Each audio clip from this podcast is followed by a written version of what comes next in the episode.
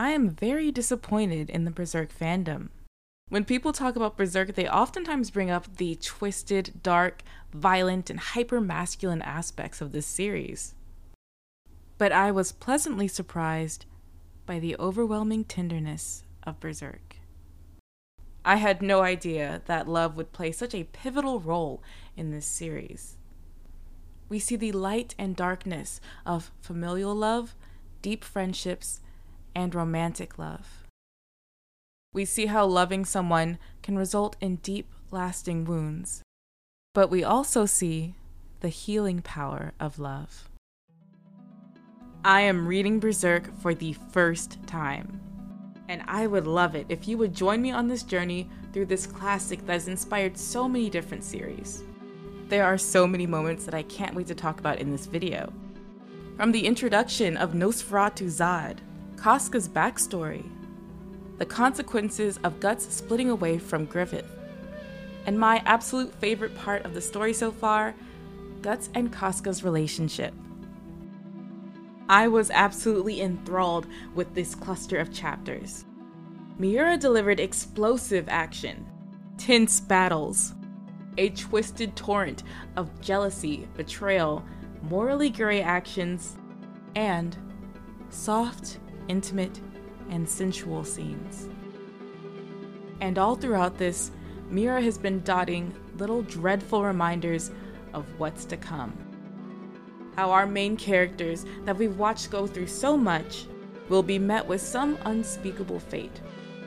Something to do with an eclipse, I'm sure. In this video, we are going to be talking about a lot of sensitive topics, and just as a reminder, Berserk is an 18 up series, so please do not read this if you are under the age of 18. It was during chapter 1 of Zod where things really started to pick up. This inhuman, monstrous creature is able to recognize the little trinket that we've seen Griffith always keep so close to himself.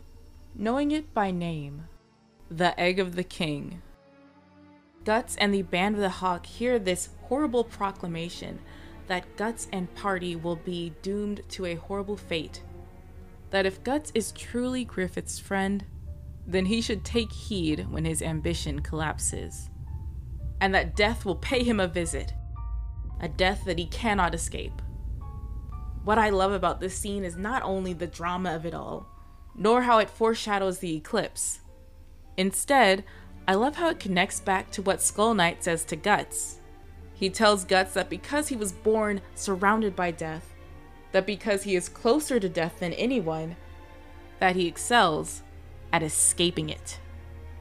So we have these two different prophecies that are very similar but have different outcomes. Will Guts succumb to this inescapable death, like Zod said?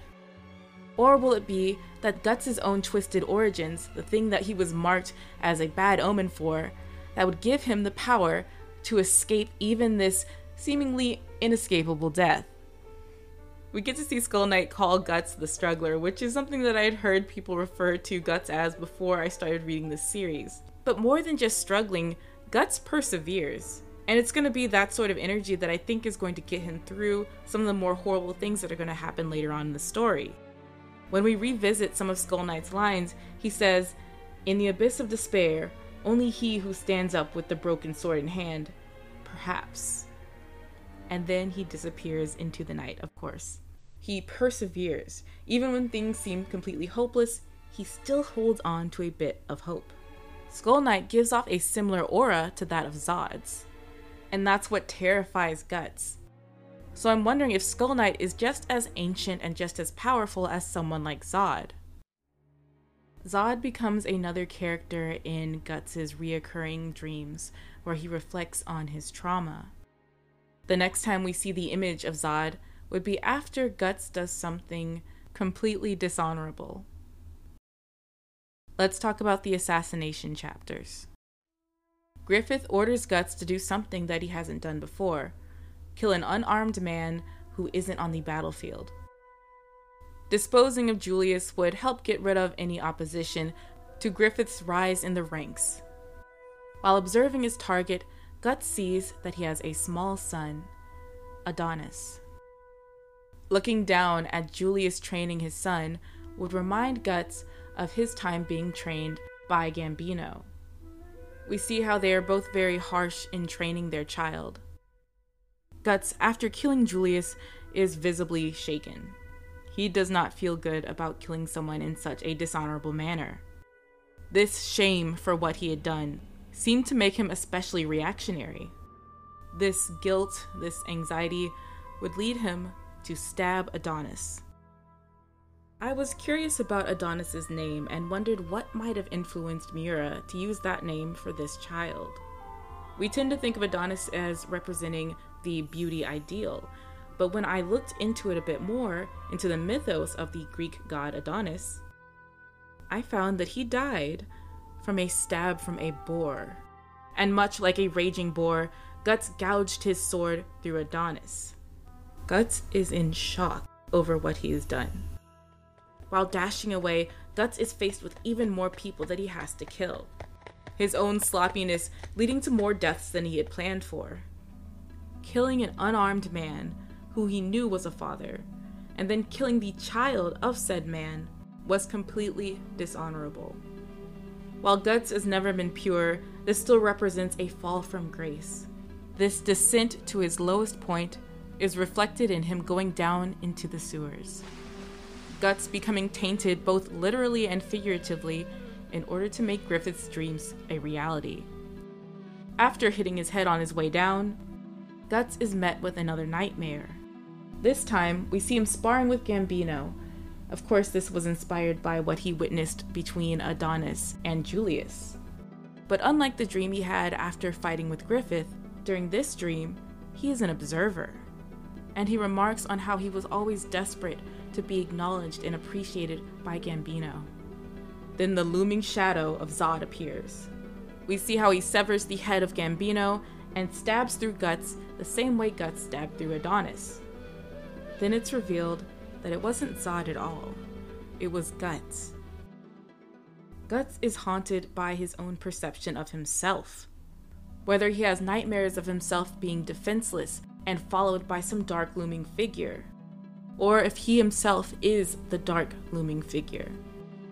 With his mission completed and still filthy from the sewers that he traveled through, Guts sought out Griffith, only to find him high above him yet again.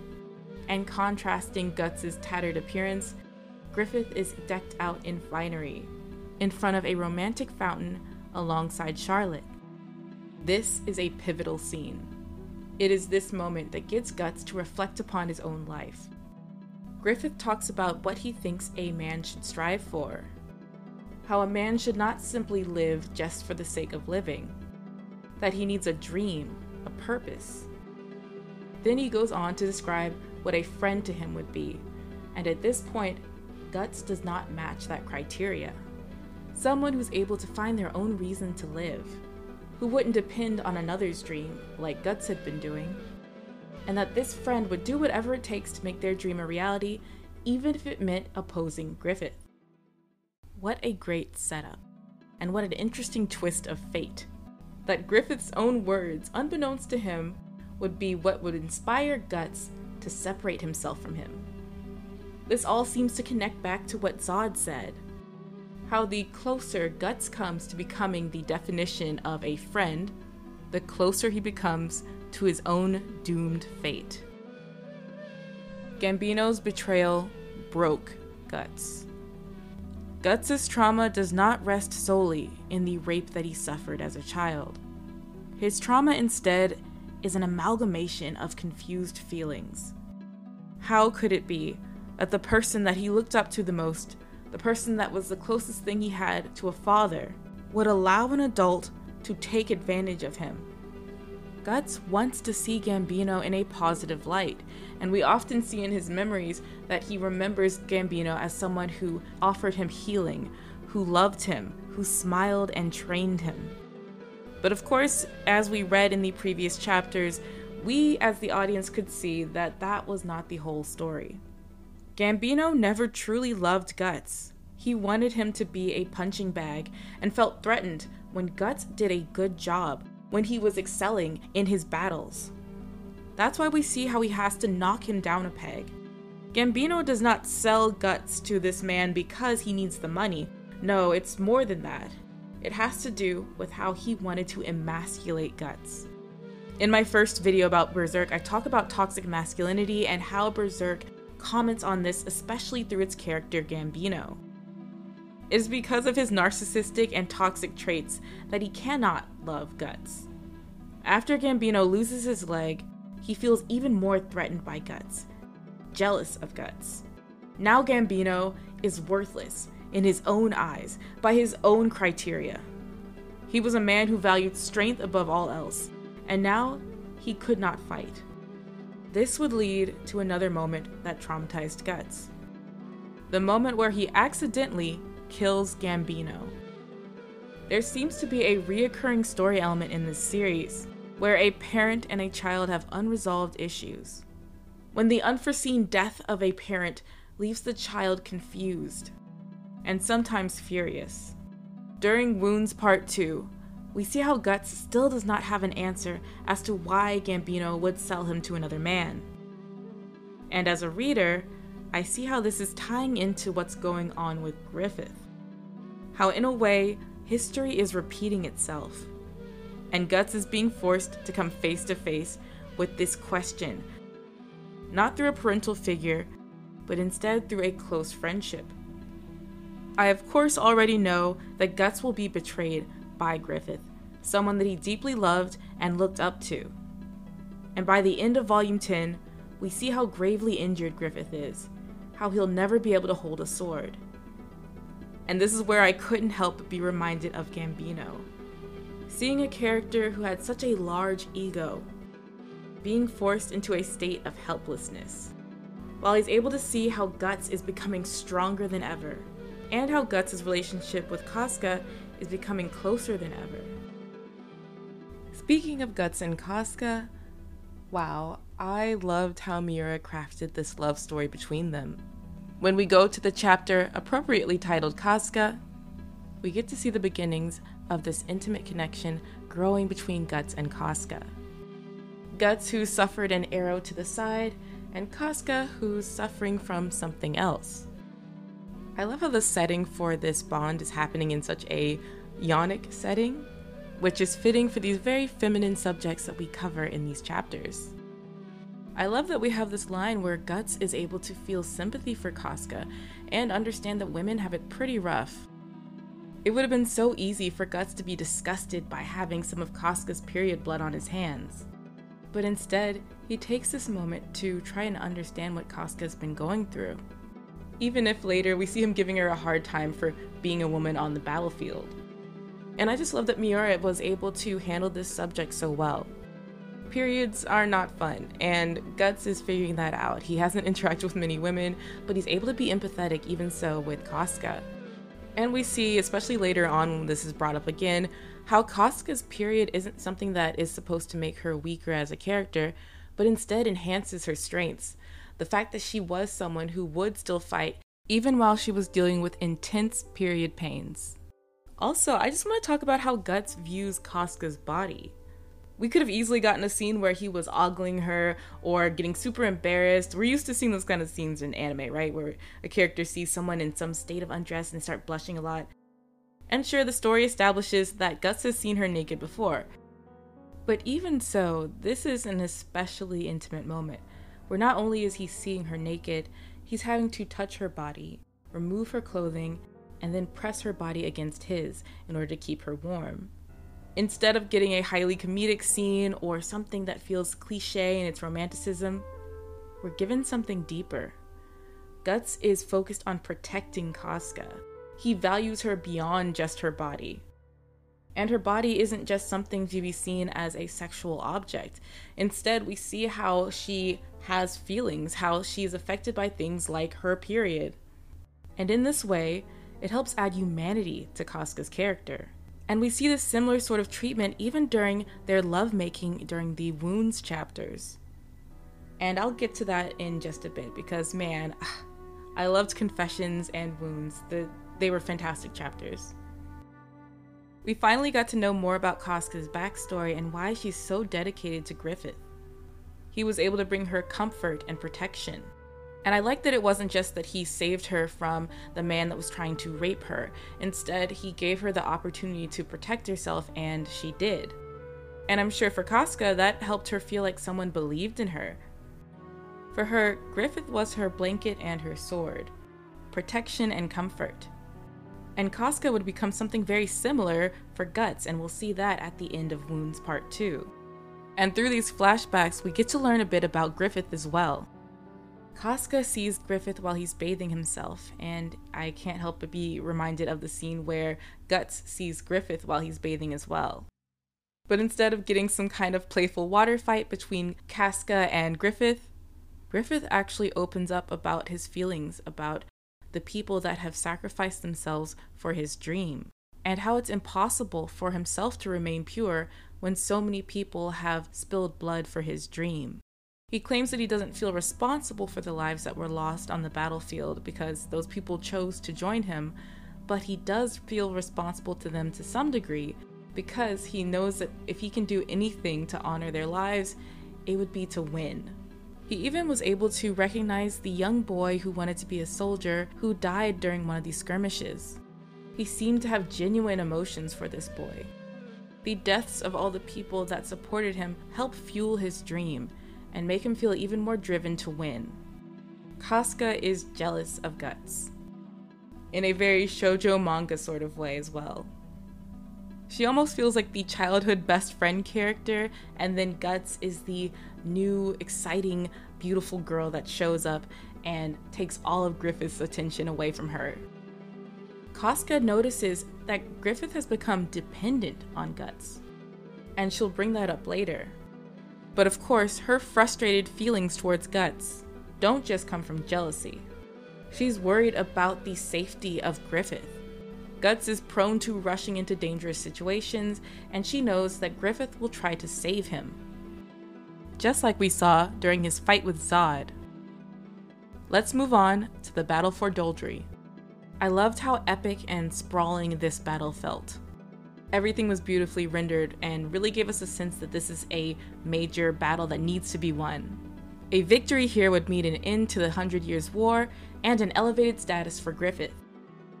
During one of the tense battles, Guts breaks his sword. Even Griffith doesn't know what to do.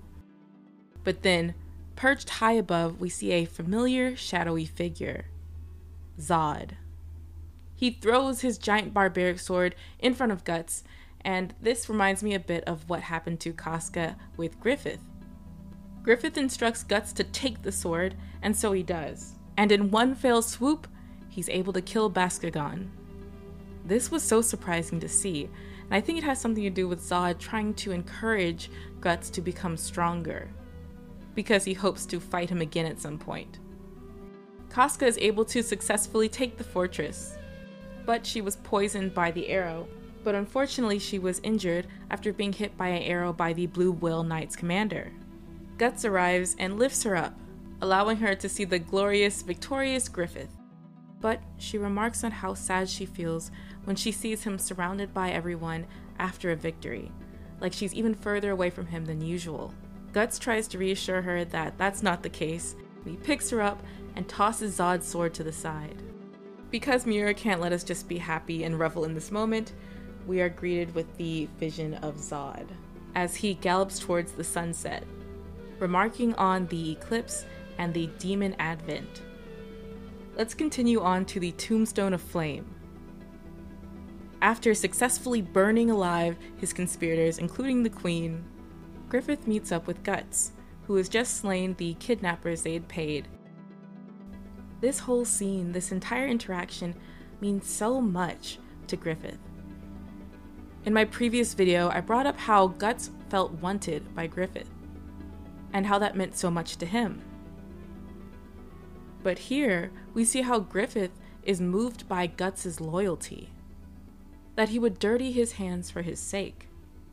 Griffith seems to be genuinely concerned about how Guts feels about him, and he feels assured that Guts accepts all of him. We know that this moment meant so much to Griffith because his mind keeps going back to it after Guts leaves him. Speaking of which, let's revisit the Morning of Departure, Chapter 2. I did not expect Griffith to be so infuriated by Guts' decision to leave him.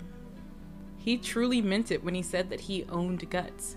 He unfortunately never loved Guts in a way that would allow Guts to have autonomy in his mind. Instead, he saw him as a possession. So for him, it's like Guts is going off script. It's something that he had never accounted for. But Guts is doing this because he's been inspired unknowingly by Griffith. And here's where we get an interesting contradiction between what Griffith said he wants in a friend and how he reacts to Guts doing just that. We are treated to a beautiful two page spread Guts versus Griffith. And what I love here and what we see throughout the series is how Guts' sword is catching the light. He tends to do this a lot where he, his sword is pointed up towards the sun or the moon, or sometimes we just see a glint of light catching the top of his sword. And that ties in with the ideas of sparks and lights representing dreams and i think that's really great and and of course guts' sword being this reflection of what he wants his driving force his energy his spirit and it just adds so much more drama to this image we get to see just how possessive griffith is. How if he cannot have him then guts should die. He obviously truly does not want autonomy in his friends and his comrades. The opening scenes for the chapter Night of Skeleton feel cinematic. We see Miura use a God's eye view, which is a technique used in cinema to make characters seem small, as if their actions are insignificant in the greater scheme of things. And that is perfect for Berserk. Oftentimes, we even see Miura using the parting of the clouds to create an eye like shape the sun or moon sometimes feel like a watchful eye on our main characters. This is just another way that Miura introduces suspense and dread. And connects back to this almost Shakespearean prologue that we have at the beginning of the story. In this world, is the destiny of mankind controlled by some transcendental entity or law? Is it like the hand of God hovering above? At least it is true that man has no control even over his own will. Now, let's visit the beginning of Griffith's fall from grace. I could have never seen this moment as what would mark the beginning of the end for Griffith. For the rest of this video, I'm going to be primarily focused on talking about relationships, Casca and Guts, and Griffith and Charlotte. Perched upon a barren tree, Griffith waits for Charlotte. It feels almost uncanny, a bit disturbing. This beautiful man, dressed in his finery, soaked in rain, sneaking his way up to a young girl's window. This imagery works perfectly with this continued theme of associating Griffith with bird like imagery. Griffith pulls Charlotte into a kiss that might come off as passionate or loving. Instead, if we pay attention, we can see what is really going on. Griffith is trying to escape the pain of Guts leaving him. That's why we get these shots of the bruise that Guts left on his shoulder. And it's also during this scene that we see a flashback to that scene that I just brought up earlier, where Guts made Griffith feel accepted. Now, the only person that he had shared his dirty side with who had proved again and again his loyalty to him, was gone. This night with Charlotte isn't about Charlotte. Griffith is not even paying attention to her. When she expressed her sadness over him not coming to see her, he recognized that she desired him. So he saw an opportunity to maybe just forget about Guts for a moment, to feel powerful over Charlotte, we can tell that he doesn't really care about her consent. He forces her into a kiss, and when she tells him no, he continues anyway. No matter how energetic this romp was, there was no love behind it. And so Griffith was not able to get rid of the pain. Once it was done, Griffith is not satisfied. And we see him sitting on the bed turned away from Charlotte and he begins to cry. And he places his hand and holds himself on the area where Guts wounded him, his body appearing small and frail. Like Casca had already noticed, Griffith had become dependent on Guts. His feelings for Guts were not just possessive, they were also rooted in intimacy. In his own twisted way, he felt bound to Guts. And perhaps he was confused why Guts didn't seem to have that same bond to him. So it was not just his ego that was wounded, it was also his heart. It's during these type of scenes that you can really see the shoujo manga influence. And this whole breakup being very much like a breakup. And Griffith seeking out Charlotte was like someone looking for a rebound. And just like in those scenarios, the ex is unable to forget about their former lover. Before leaving, Griffith leaves the other half of the magnetic doll that she had given him before he left for the Battle of Doldrey, along with what seems to be a small sprig of the flower called the Lily of the Valley. This could reflect a couple of things the fact that Charlotte is deflowered, and the flower itself can represent purity, unity, death, or mourning. This gesture by Griffith, I think, does indicate that he had some feelings for Charlotte, but he certainly did not love her. I don't think that Griffith is a complete sociopath, or at least not at this point in the story.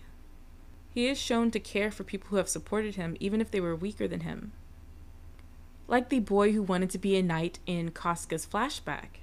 How Griffith remembered his name and, after he had died, reunited him with the small knight doll that he had.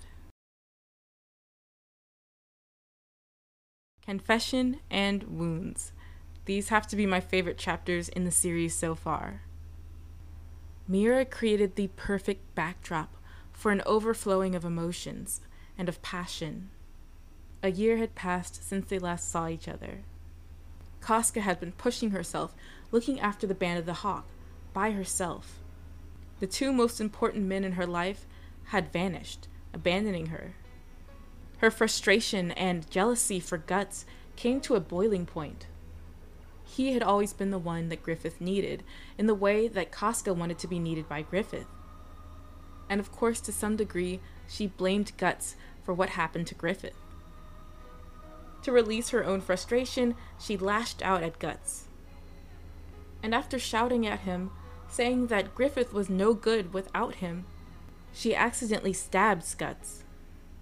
Because he couldn't help but let his mind wander, thinking about the collapsed small body of Griffith as he walked away that one snowy day. Guts now blaming himself for Griffith's downfall. Casca's combination of depression and fatigue sent her teetering off of a cliff, but Guts caught her. The blood from the stab wound and the cut to his hand, both dealt by Casca, trickled down onto her hand. And it's during this moment that she realizes how much he has bled for her, how devoted he's been to her. This next scene would grab my heart. Slowly, deliberately and surely, Guts comforts Casca, his nervousness apparent through the sweat drop on his face, knowing only that he wants to make her feel better and that he loves her. A man who isn't accustomed to loving touches, handling her so gently,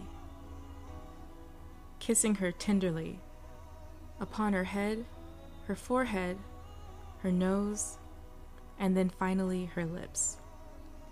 What I love about this scene is how it communicates consent. Casca initiates the touch, with her head resting upon his chest near where she stabbed him. Then Guts brushes away her tears.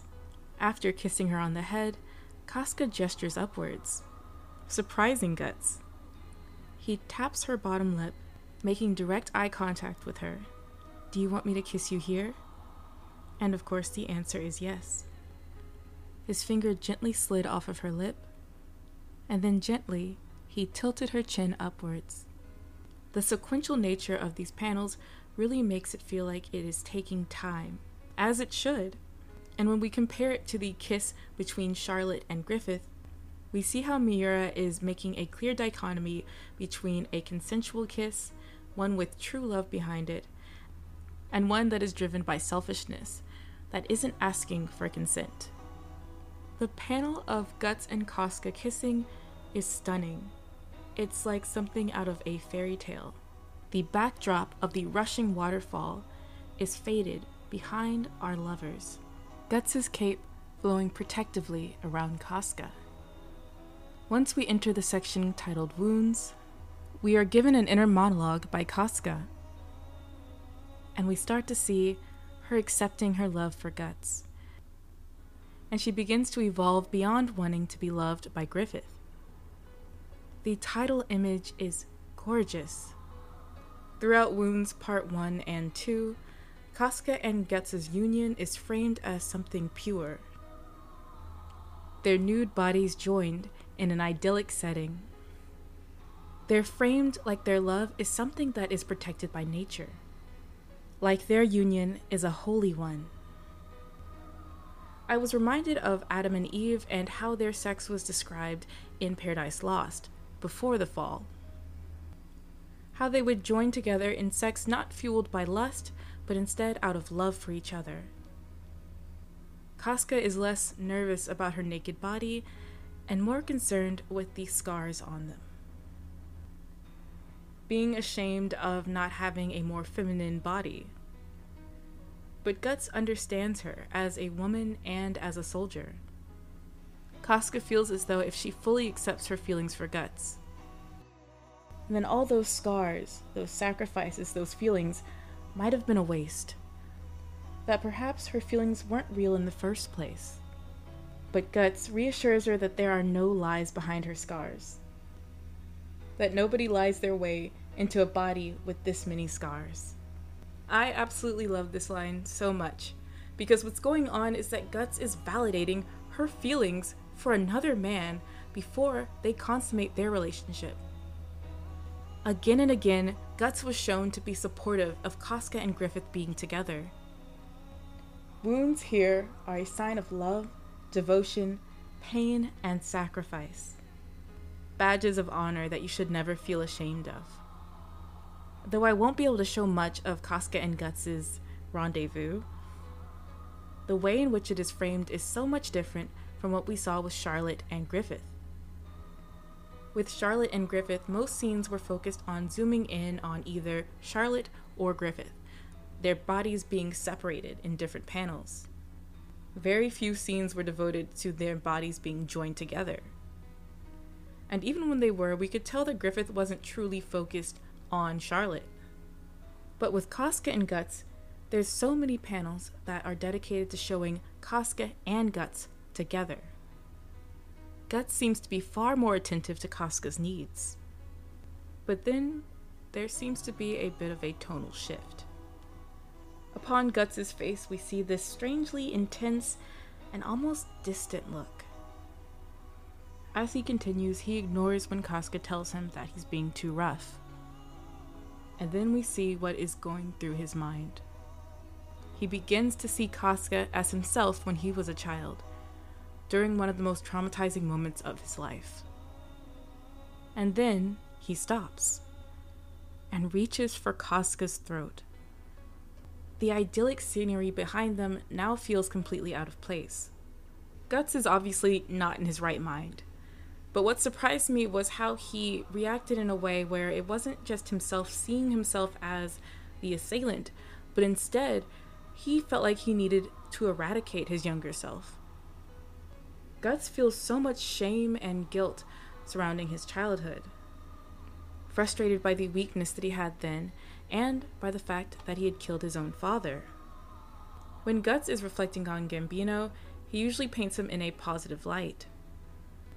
Someone who looked after him even though he was on the brink of death, and who taught him how to fight. But we as viewers know that there's much more to it than that, and that Guts is struggling with this idea that Gambino would do something like sell him to somebody else. Because Guts has no real basis for how a parent should treat their child, it was easy for him to see Gambino in a positive light. especially since his life surrounds his sword, and so the person who taught him how to wield said sword would mean everything to him.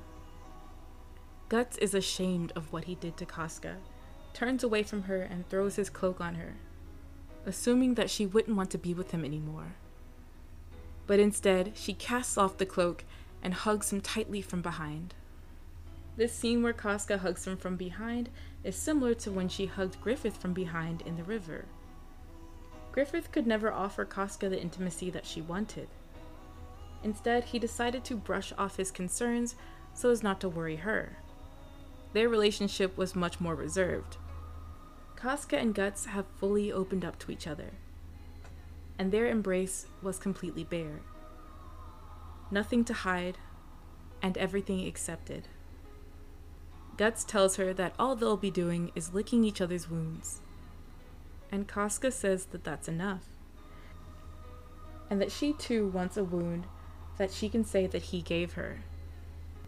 This panel feels like a parallel to when Griffith told Guts that he wanted him. But here, there were no possessive looks, no hands on a head drawing someone closer. Instead, we see soft, genuine looks Casca not needing anything from Guts, nor Guts from Casca. Their love is an unconditional love, which is new for both of them. Guts learned that he had to fight in order to receive any semblance of love from Gambino, and Casca knew that Griffith wanted a lover that would elevate his status.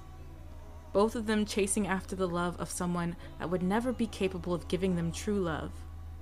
Back before Guts left, he had a conversation with Judo, where he admitted to not feeling good enough for Casca, feeling as though he needed to get on Griffith's level in order to have a chance to even deserve to approach Casca.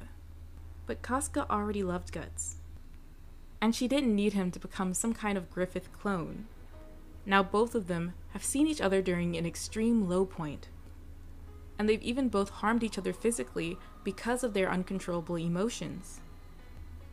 But even so, they're able to accept each other, to be patient, to listen and learn from each other.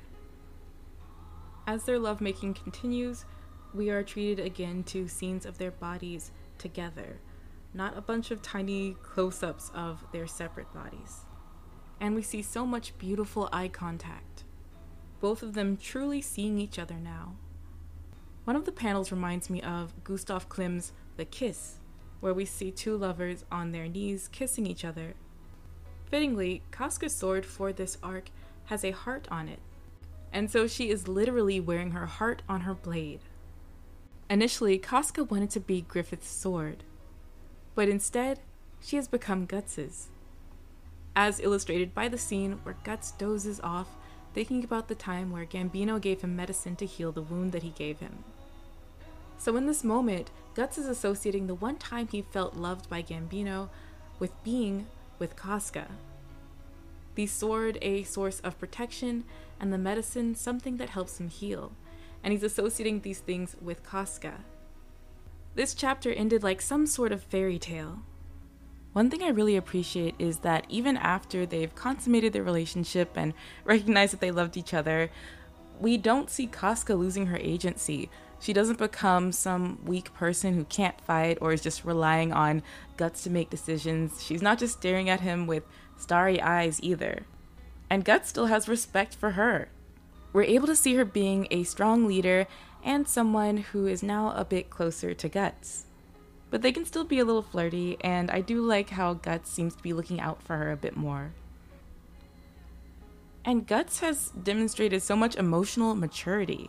When it comes to Casca, he's so patient and understanding, to the point where he's not even mad that she keeps thinking about Griffith and shows some jealousy towards Charlotte when it's revealed that her and Griffith shared a night together. It makes sense that Casca still has feelings for Griffith, and that's something that Guts understands, even if sometimes it frustrates him a little bit. At the time of recording this, I actually have finished The Eclipse, and I can't wait to talk about it. But it's going to have to wait for the next video. I can't wait to share my thoughts with you guys over this controversial and highly emotional section of the story. If you want to make sure not to miss out on that video, then make sure to subscribe. I'll be documenting my journey through Berserk and other anime series like Jujutsu Kaisen and, of course, Chainsaw Man. Hope I can see you in the next video.